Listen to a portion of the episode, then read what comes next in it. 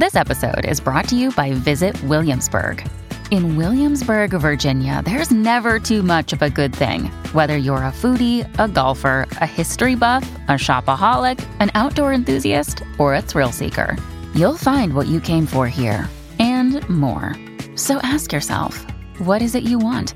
Discover Williamsburg and plan your trip at visitwilliamsburg.com. When you need mealtime inspiration, it's worth shopping Kroger, where you'll find over 30,000 mouthwatering choices that excite your inner foodie. And no matter what tasty choice you make, you'll enjoy our everyday low prices, plus extra ways to save, like digital coupons worth over $600 each week. You can also save up to $1 off per gallon at the pump with fuel points. More savings and more inspiring flavors make shopping Kroger worth it every time. Kroger, fresh for everyone. Fuel restrictions apply.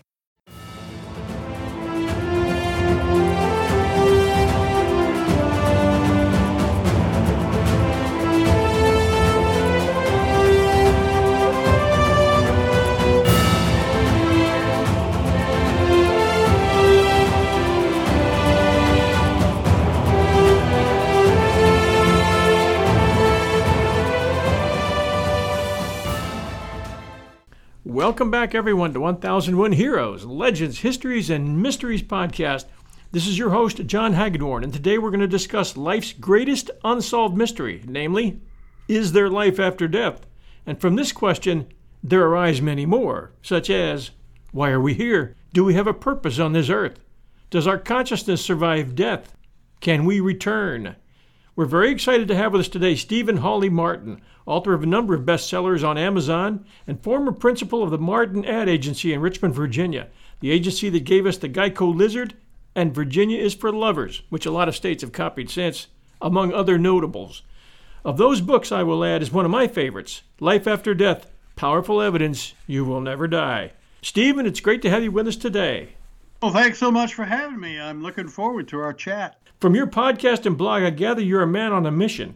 You want to help people everywhere know and accept the truth about life. You've spent years interviewing near death survivors, psychics, and researchers about the nature of reality and getting proof of life after death. And if that isn't a mouthful for you to pick up on, there never will be one. yeah, well, it's true that, that I am a man on a mission, and uh, part of the big part of that mission is to convince everybody that they are spiritual beings that are eternal and uh, that they will never die. Their consciousness will live on after uh, after their physical this you know particular life in this particular body is is all over with. Um, they'll continue on, and there's a lot of evidence to to support that contention. For example, right here in Virginia, at the University of Virginia. They've been studying children's memories of past lives for about 60 years, and they've got uh, over 2,500 cases that they've investigated, and most of them they have, quote, solved, is what they call it, when they find a uh, person in. Uh, who's passed on, who meets the description that the child has uh, given of his past life, and people who who he uh, lived with and uh, and uh, what he did, and yeah, something like 2,500 of those. They also uh, have been studying near-death experiences, and uh, one of the one of the probably most of your listeners know about Eben Alexander, who is a uh, brain surgeon, a proof yeah, of proof heaven. of heaven. That Yep. book. He was a scientific materialist, like most scientists used to be. Many of them are are waking up to the reality that uh, there is much more to reality than uh, material substance, matter, uh, and in fact, uh, many scientists now believe that consciousness is the ground of being, that everything is contained within and comes from consciousness that uh, that is the unified field uh, would be the way they would put it, but uh, uh, the ancient uh, the ancient Indians back in uh, 4,000 years ago, the rishis who were the founders of the Hindu religion, believed that Veda was the ground of being. And if you really investigate what they're talking about when they're talking about Veda, they're talking about consciousness. And there are uh, quantum physicists who believed that they were right, and but they of course don't call it Veda or consciousness; they call it the unified field. So. How would you best explain that to our listeners if you were just trying to describe uh, yeah, well, consciousness as separate from the soul? Well, consciousness is uh, is what it is. Consciousness. That's what you and I are experiencing right now when we're looking at each other through these computer screens. Uh, the soul is really uh, could also be defined as the subconscious mind of each individual that has developed over many lifetimes, and uh, that is mind. The difference between consciousness and mind is that uh, mind is something that can be observed by consciousness. You can I believe, now tell me if you can't, sort of step back and even observe your own thoughts. That's consciousness observing your mind. And uh, that consciousness is universal. It's the same consciousness that every living thing has, and you and me, and uh, cats and dogs and elephants. That that consciousness is one consciousness that that we all share. We each have a different mind. We each have a different soul. We we feel like we're different. The particular uh, reality that we're in right now. That's that's really uh, what we are going to find out, or people finding out more and more, is not true. We're not all separate. We're all connected at that that ground of being of mind. Where is the evidence that consciousness is not confined. Well, it's not only not confined; it is not uh, the, your consciousness. The brain is a receiver of consciousness. This is the conclusion that uh, the University of Virginia School of Medicine, the uh, Department of Perceptual Studies, has come to after the 60 years of research that they've done. Uh, one thing would be what we've already talked about, which are the children's memories of past lives.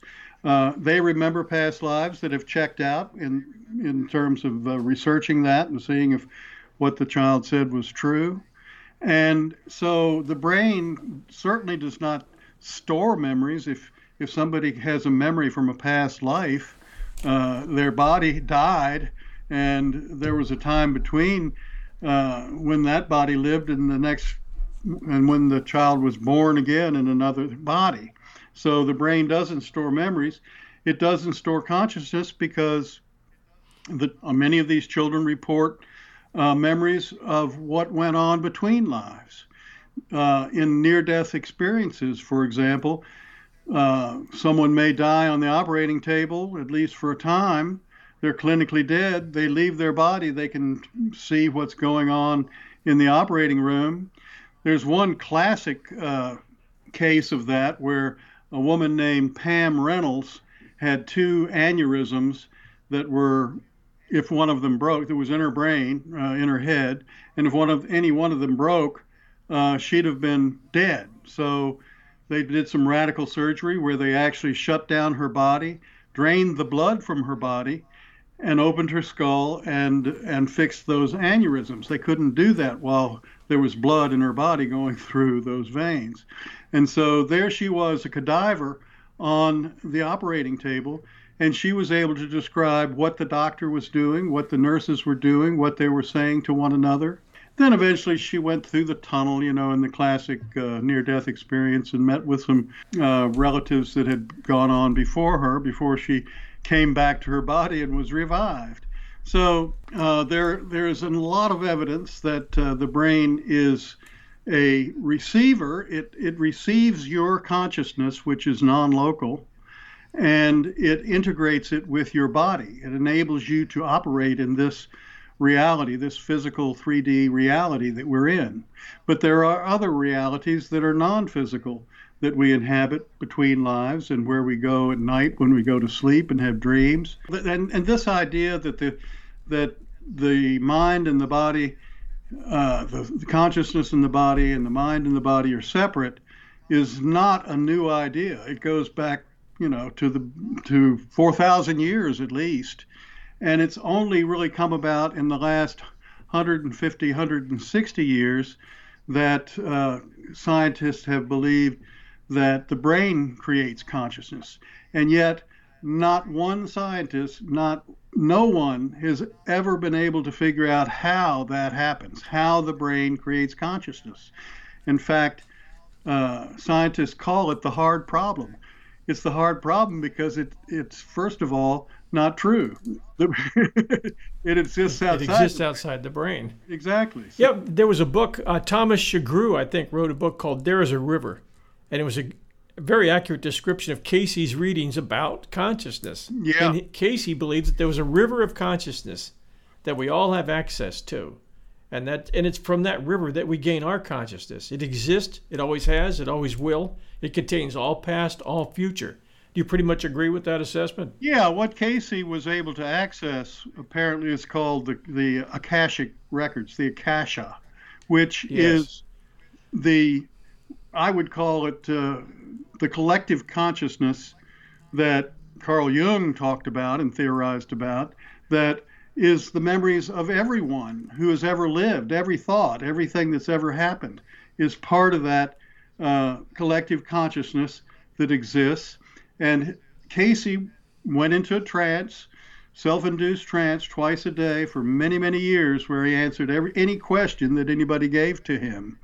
Uh, m- most of the people that came to him were having physical um, medical problems that uh, doctors weren't able to solve. And so, he, in that case, when someone came to him like that, he actually was able to access that person's subconscious mind because everything about you is in your subconscious mind. If you could bring it out, you would find out why it is that you have whatever particular problem. Many people, and the reason that Cayce uh, started talking about reincarnation was that often people's problems come from a prior life. They might have a phobia, for example, about water, and because they drowned in their prior life, or it could be mm-hmm. uh, some other kind of issue that they've had that uh, that keeps repeating life after life, and they, uh, for example, there there was a there's a doctor called uh, what was his name Weiss. Uh, I can't think of his first name right now, but he was he's a psychiatrist. He's still around, and he was a traditional scientist. Had a uh, a patient who he was regressing using hypnotism to regress back to her childhood to figure out why she had a particular phobia. And he told her to go back to the time when this problem first occurred. And she went back to a life that took place over 3,500 years ago. and he, of course, was flabbergasted. but it's what she was talking about sounded like it could be real. And he, he kept going with it.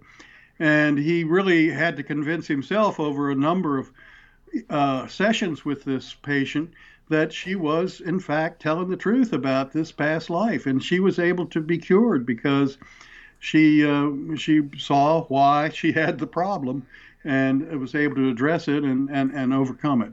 So uh, it's not like I said, it's not a new idea. Shakespeare, for example, if you know that soliloquy about uh, to be or not to be, he's talking about whether he should uh, commit. It's Hamlet talking about whether he should commit suicide, and he's just saying, "Well, no, I'm I, if."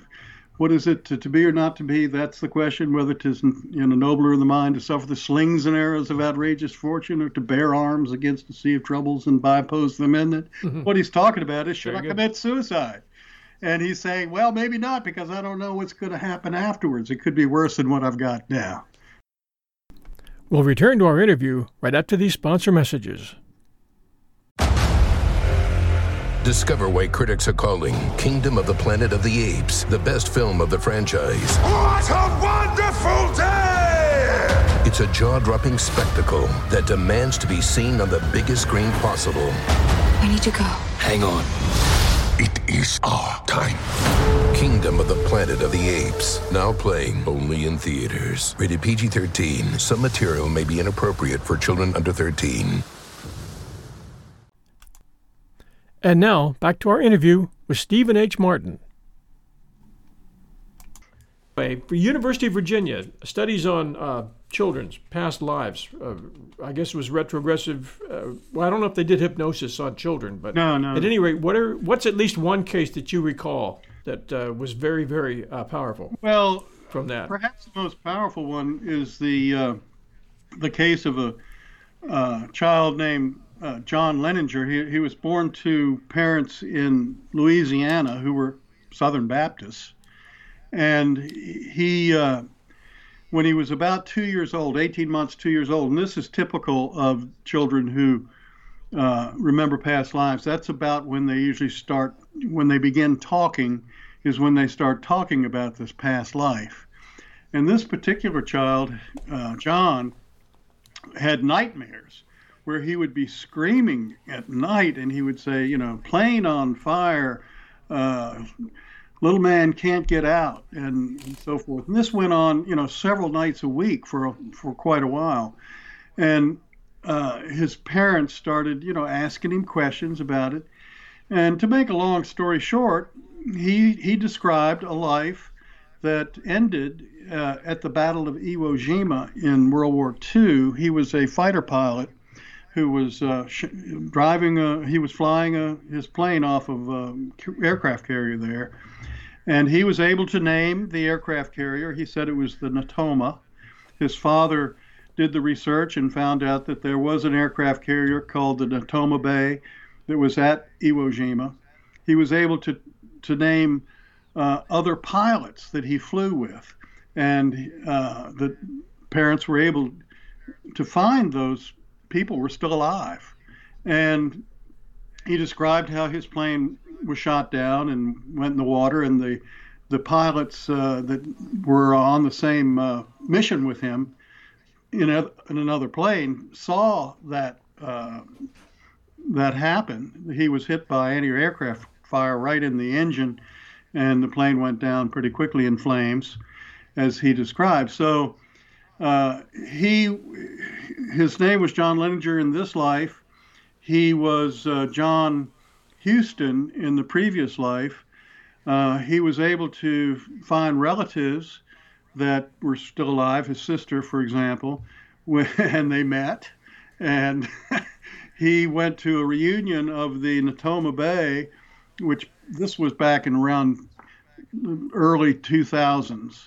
He's now about 20 years old. I believe he was born in uh, 1999. But hmm. he was uh, he met uh, the people that he'd been talking about who were with him there on the ship. And one of the things he said was, "Gosh, they're they're so old now." So anyway, it uh, hmm. that that's a story that uh, the University of Virginia has investigated and verified, and uh, and there are many others, many others. As I said, they don't use hypnotism. Uh, children spontaneously start talking about these uh, past lives, and and their parents will uh, nowadays because uh, they have a website often get, get in touch with. I've interviewed Jim um, Tucker, who's a, a, child psychiatrist who's written two books about this. Uh, I've interviewed him twice, and he says that they have no trouble finding these cases now, that they really come to them through their website. Children starts talking about a past life. So there you go one of the one of the, my favorite stories that I've ever researched and did for 1001 Heroes was oh, yeah. the story of Bridey Murphy. Uh, tremendous story of, of reincarnation. Uh, I really did enjoy that one, and it had its it had its critics, but uh, I thought there was a lot to that story. I yeah, well, she, very, very uh, Bridey Murphy, I do kind of remember that. That was a long time. It was back in the fifties, wasn't it? Yeah. Yep, fifties. And because mm-hmm. I yep. remember my parents talking about that uh, when I was growing up. But there's a, uh, I'm sure you know Glenn Ford, the uh, actor. Glenn yes. Ford yep. apparently uh, was pl- going to play a psychic in a movie, and he started doing some research about it. And he did. He went into past life regressions with hypnotism, and he apparently hmm. Uh, learned that he had been a uh, among other lives, he had uh, been a cavalryman in France back in the when they still had kings. And the amazing thing was he could speak French uh, when he was under this hypnotism in this past life. and that's kind of like Bridey uh, Murphy, who was able to speak whatever it was, uh, Gaelic or something like that, that she uh, um, had spoken in that past life. He also had been a uh, music teacher uh, in Scotland, uh, Glenn Ford, and was when huh. while under hypnotism was able to play the piano, which he was unable to do normally. Wow! And uh, so, I mean, there are some interesting stories like that uh, where uh, regression through hypnotism is used, and people are able to go uh, to these past lives and remember things and and and have skills that uh, no, they no longer exist, but they can practice uh, while they're under hypnotism, believing that they're that person from that past life. And all those past lives would be part of this akashic field that we're talking about, the akasha.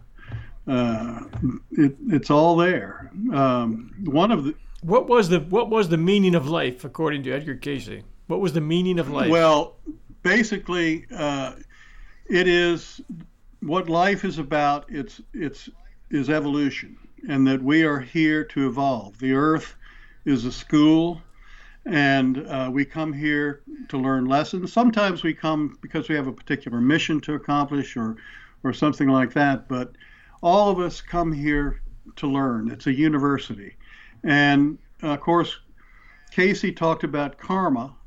People think of karma as uh, cause and effect, as you know, so you do something bad, something bad comes back to you. But it's really more than that. The way Cayce explained it was it's kind of like a memory, it's part of your psyche that you need to overcome. For example, would be uh, say you're an individual who seems to always attract someone to you of the opposite sex who doesn't treat you well, who's abusive, and where you have these bad relationships. Well, it could be that you have a low opinion of yourself and you attract others to you who have the same low opinion. One of the basic laws of metaphysics is like attracts like. So uh, you're you come into this life, perhaps like uh, the uh, lady that was in the psychiatrist where I talked about earlier, where she went back to 3,500 years ago, and you have the same problem over and over again. Well, you've got to figure out why you have it. You're attracting that to you uh, because of some reason, of some idea you have in your head that you need to overcome and, and change. You need to change your belief. So, in that case, you come into into this life to learn that and overcome it, and uh, and then you can move on to a higher level of uh, development. So, really, the meaning of life is evolution. We're all evolving toward and he would say this, and I think others uh, have the same idea that the idea is eventually we uh, return to and reunite with the, the source, with the creator. And we're on this evolutionary path toward that. And I've written one book. Uh, in fact, if people go to my website, shmartin.com, it's on the home page. It's my newest book that uh, talks about us being in a period of transition where we are learning that we're not really all separate, that we're that we're all one, and we need to start behaving like that. And that is a, another stage toward this reunification with the uh, with the, with the source. But we have we have a long, long, long way to go before we get there. So there you go. We need to be we, we need to be more like fish in a tank. Have you have you ever seen a, like uh, let's take maybe 20 or 30 zebrafish in a tank, and they're all facing in one direction, which they normally do. They're rarely looking at each other. They're all like a little army facing in one direction. In less than a second, they all turn. It's not well, like one saw the other do it. It's like it was like a stream of consciousness that goes between all these fish, and boom, they're headed the other direction. There, there are a lot of there are a lot of examples like that, and what it is, it is a uh, a unified consciousness that that school of fish has. And take ants, for example, who uh, build all kinds of tunnels and things under the uh, under the earth. Uh, there have been cases where they've done an experiment and have uh, the ants will tunnel to uh, and and meet each other exactly in a certain place under the ground, like they they know where they are and who, where, where they're meeting up with their friends And uh, so, yeah, that's pretty neat. Hives and uh, and groups, you know, flocks of birds. All of them have a kind of a group consciousness that they. Uh, so you know, when you see them flying over and they're in perfect formation, uh, mm-hmm. it's not just because they see each other; it's because they're kind of one uh, in, in that regard. So, there you go. What's your opinion on reincarnation? Do we reincarnate? Do you think? And if so, why?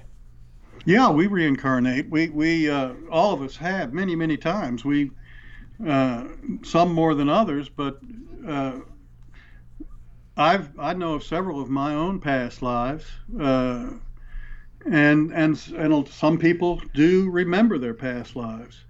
Uh, the reason well, you were CE, you were CEO of an ad agency in your past I life, did, weren't you? I did that in a past life that I haven't, you know, I had haven't got any time between in, in the uh, non-physical realm for that one, but uh, yeah, uh, but um, yeah, we do over and over again, and the reason, and one of the things is we have this veil of forgetting that we we had a past life or even why we came into it. I think that we we we choose our parents to a certain extent, you know, whichever ones are available are best out of the, you know, whatever's available.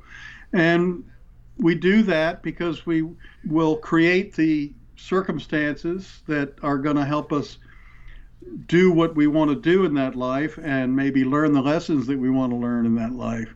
And uh, if you really will do some meditating, sometimes you can actually figure out why you're here and uh, what you're here to learn and and why you chose those parents, even though they weren't very nice to you sometimes. Uh, it, w- it was because it created lessons that you you needed to learn and that you grow. We grow through difficulties, through facing hardships and overcoming them, and and uh, and that's one of the things this reality has plenty of. There's there's one uh, entity that was uh, channeled back in the early 80s called Ra, R-A, Ra, who said that this reality that we're in, this three-dimensional, uh, he called it, uh, what did he call it, um, third density reality, is a hundred times more difficult than any other. The next one we're moving on to, fourth density, is going to be a whole lot better, and that's where we're going to be realize that we're all one and that we're uh, uh, here to use our talents to help others. Service to others is the idea. And uh, but this one, we have lots lots of psychological suffering. You know, where we, uh, what did the Buddha say? You. Uh, you suffer because you don't accept what is. You know, we always want something different than what we have, and uh, and that's what part of this reality is all about. And the suffering we grow. What is the law of one? The law of one is the I mentioned the entity that was channeled in the eight, 1980s, Ra, and it's Ra, the law of one. He came through a woman named Carla, talked through her.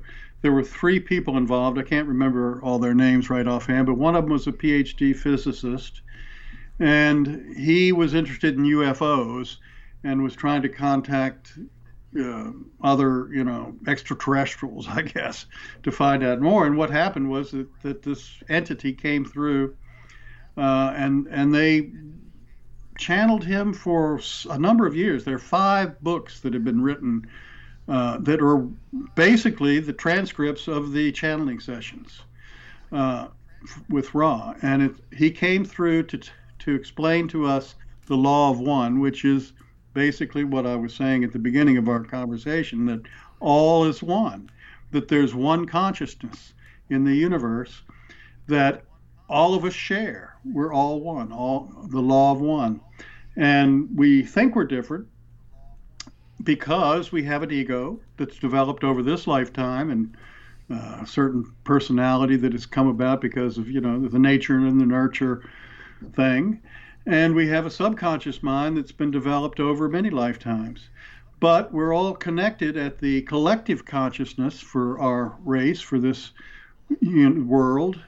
And uh, and beyond that, we're we're all connected through this, the consciousness that we share. So that's basically the law of one. And what Ra said in the Law of One channeling sessions was that we are in what he called third density. And that is the time in our evolution when we believe that we are separate entities rather than all one, as we really are. And then let me quickly tell you what the f- different densities are. The first density is, is just matter. It's when, like a, think of a, the moon or some planet with no life on it. That's first density. Second density is uh, a planet with life on it, but it's plant life and animal life.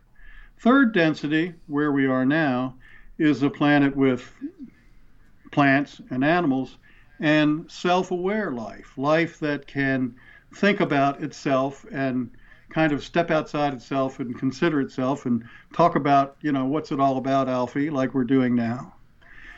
Then fourth density, and yet, but yet we do think we're separate. We've developed egos through egos developed really as a survival mechanism and the law of you know, survival of the fittest because we need you know we had to protect ourselves protect our family worry about where our next meal was coming from, all that sort of thing is part of what the ego does.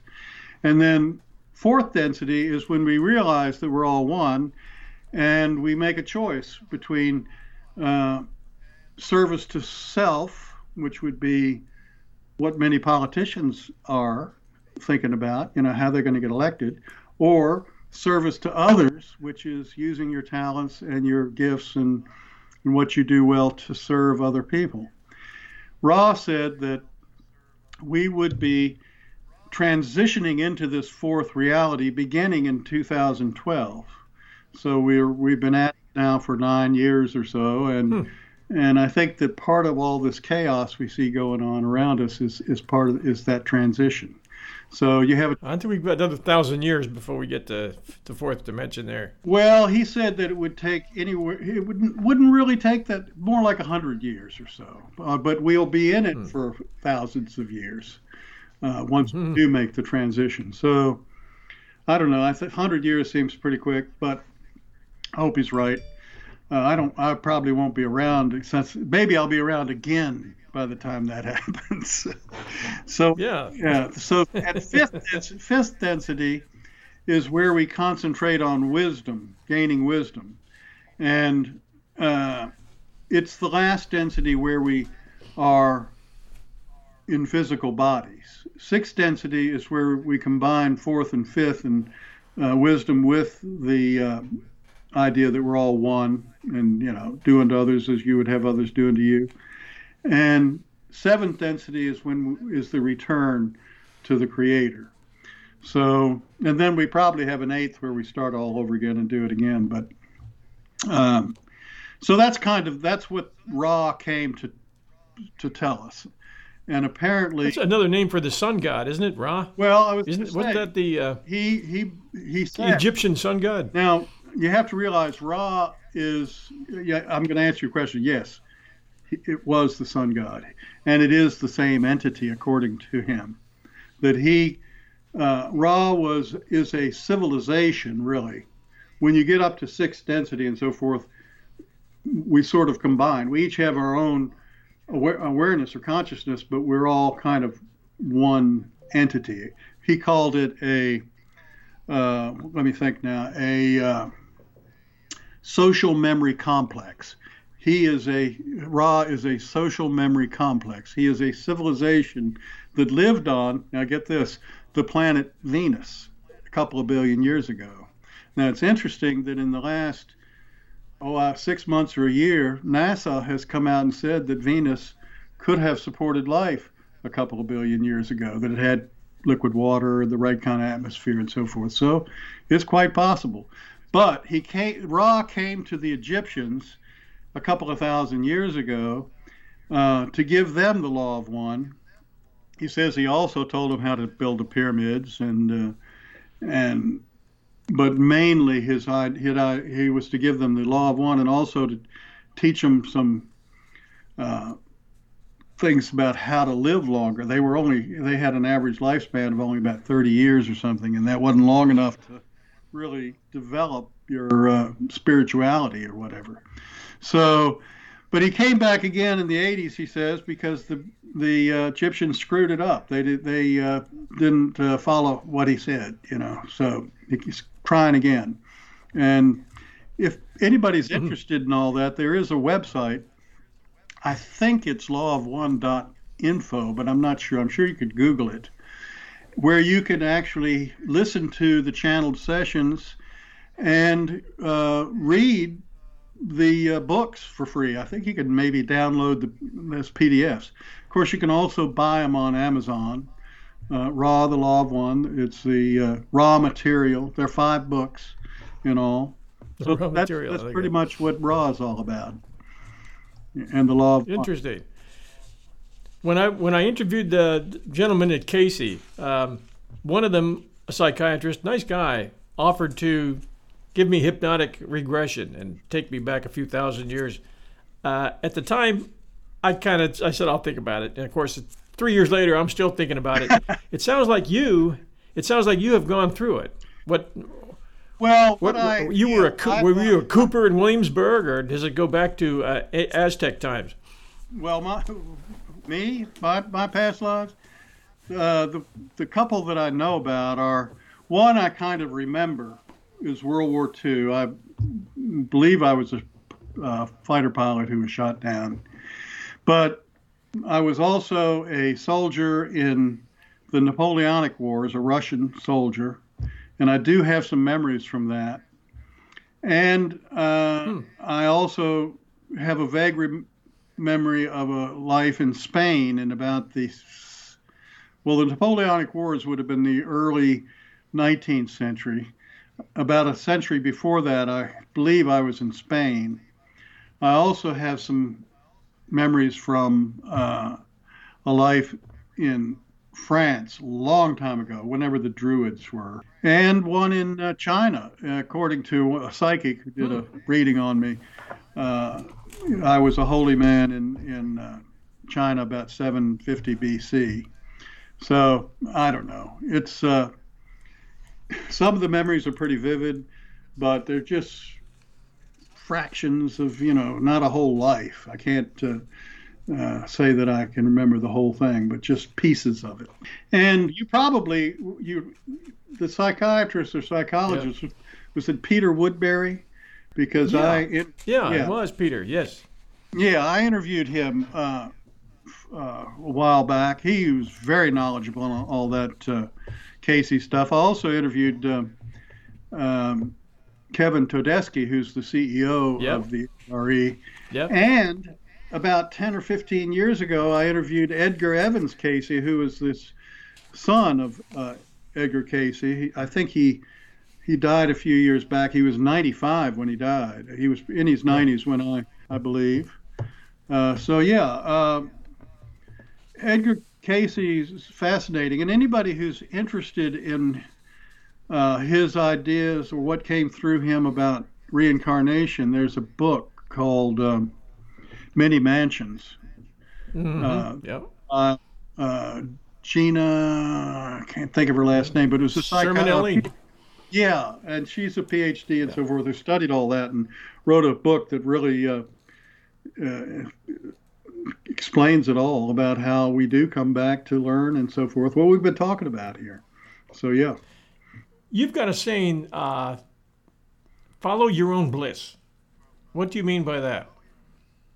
Well, that really comes from uh, Joseph Campbell. Joseph Campbell is was a uh, professor of comparative religions, and uh, he wrote books about.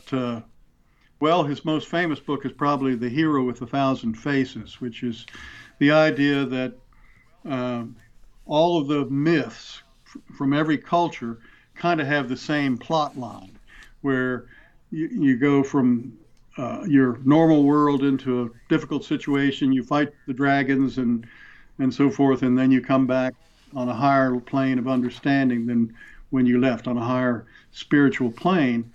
And that really is what we do as humans coming from uh, the non-physical into the physical reality. We we fight our demons. We we're on a hero's journey, and we eventually return on a higher plane than when we left. But he, the advice that Joseph Campbell, and there was a whole series on PBS television back in the 80s that uh, were interviews with of Joseph Campbell. What he told his students when they asked him what he they ought to do with their lives, he would tell them, "Follow your bliss."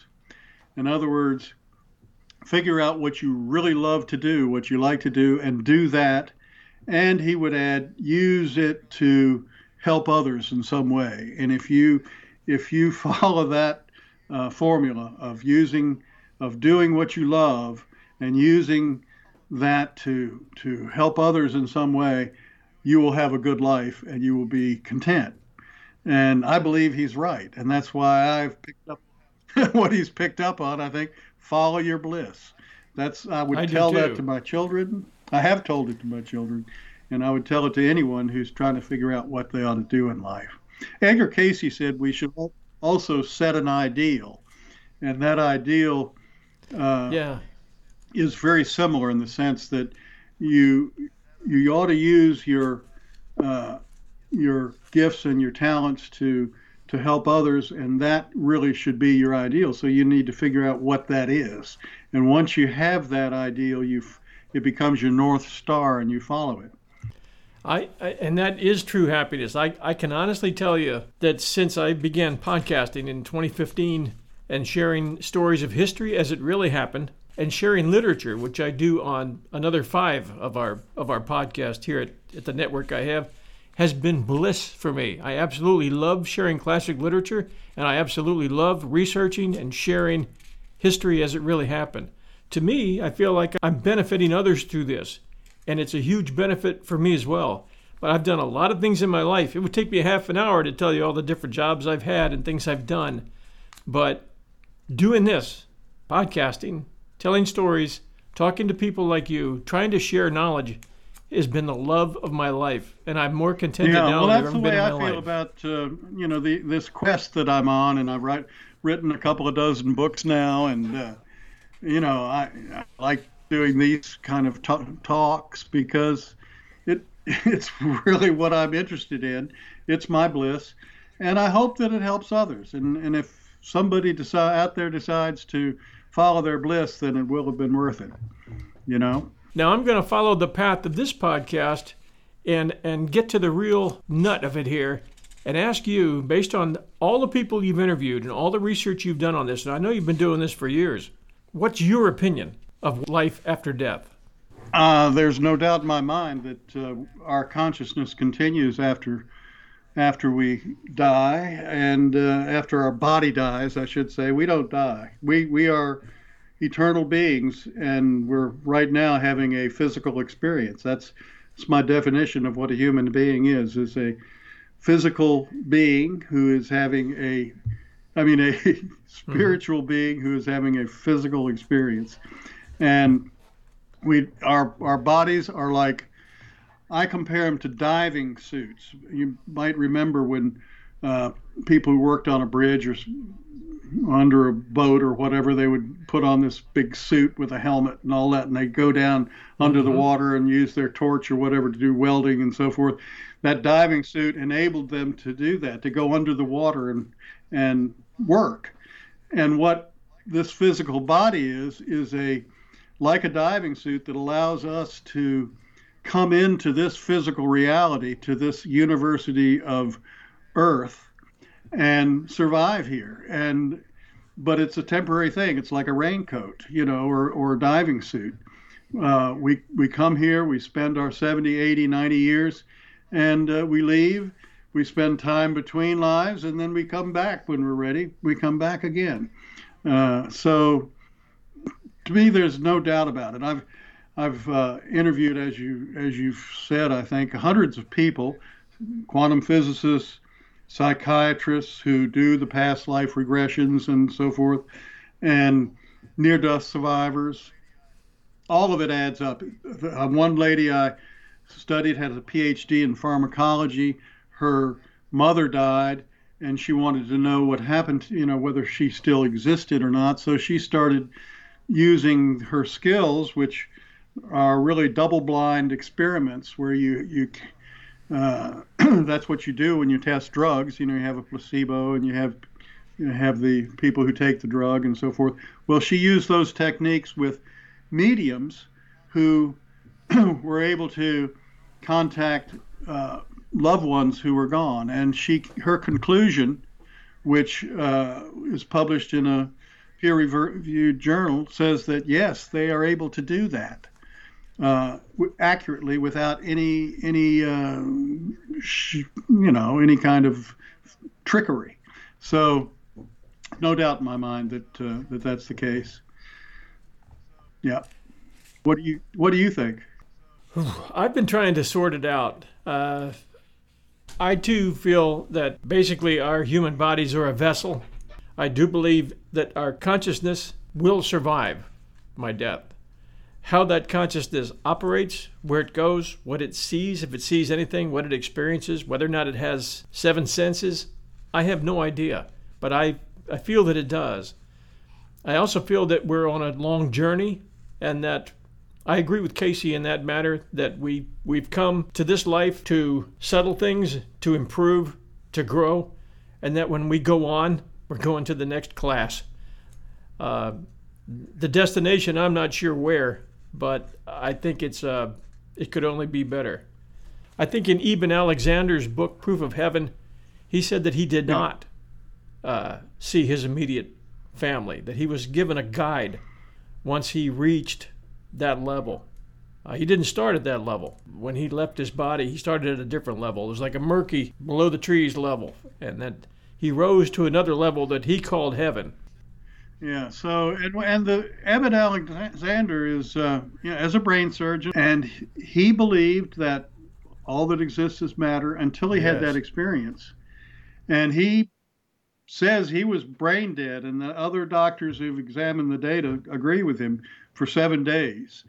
And when he now will tell you the brain does not create consciousness, the brain is a receiver of consciousness that integrates it with your. So there you are. He was also a big believer in the power of prayer. He said that for, that on that last day when he came back, that uh, he had received the message that there were his his little son I think he, at least a couple of his children were gathered around a table with some neighbors and friends who were keeping up a vigil, a vigil, and he heard one of his little children saying, "Come back, Daddy! Come back, Daddy! Come back, Daddy!" They were praying, and that he heard that. Yeah. Um, but from his the spiritual place where he was, he heard that, and he said, "I'm I'm coming back," and he did. That was an amazing, amazing story. Absolutely, yeah.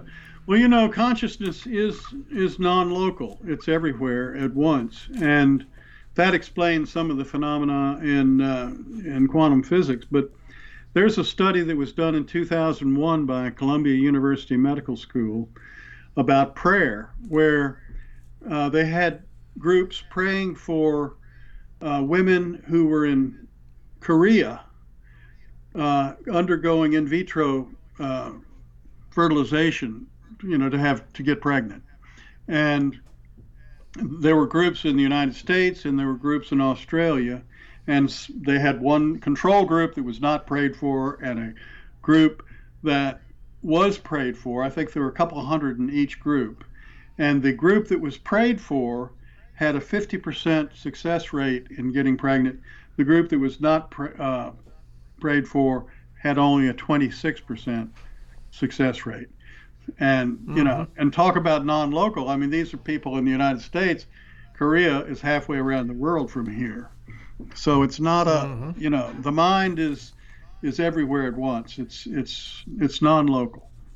There's so many things you can't ignore like the appearance of ufos i won't get into that with you but i have through through the interviews i've done and the studies i've done i believe that there are uh, vehicles from uh, created by civilizations from other planets that are more advanced than we are. I don't think that's out of the realm of belief.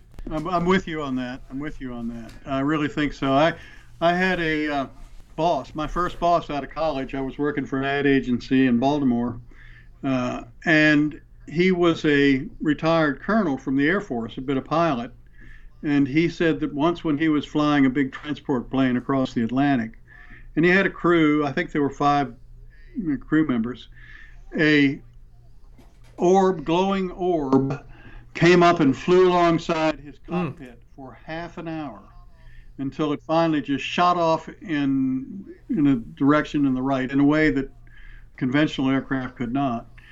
But he filed a report on that, and yep. uh, that's the last he ever heard of it. And all the crew vouched for it; they all saw it. Yeah. so I mean, there's no question about it. And and apparently, you know, we're going to learn more about all this in June. I think the Department of Defense is supposed to release a uh, study or a, some sort of a uh, paper on UFOs and disclose a lot of information that they've been keeping secret. So I, I can't wait for that. I would be interested in that. I'd be interested in that as well. It's interesting in to June, see that the Navy in the last oh uh, six seven years has been more forthcoming with regard to what those some of those guys are seeing. They're allowing them to go public with it now, which is nice. Well, Stephen Hawley Martin, you are fascinating. It's been a good talk, and I think we'll have one again if that'd be okay with you. Yeah, I'd love to do that. And please. Uh... We lost those last few seconds with Stephen Hawley Martin, but I would like you to know that he was trying to share his website, which is shmartin, M-A-R-T-I-N dot com. That's shmartin dot com. Check him out. He's got a lot of great books and he's got a lot of things going on. So give that website a look. But I do want to thank him as well as you listeners for joining us for this podcast today. I hope you found it as interesting as I did. We do appreciate reviews, so when you get a chance, please do send a review to your favorite host for 1001 Heroes, Legends, Histories, and Mysteries podcast. This is your host, John Hagedorn. Everyone stay safe out there, and we'll be back soon.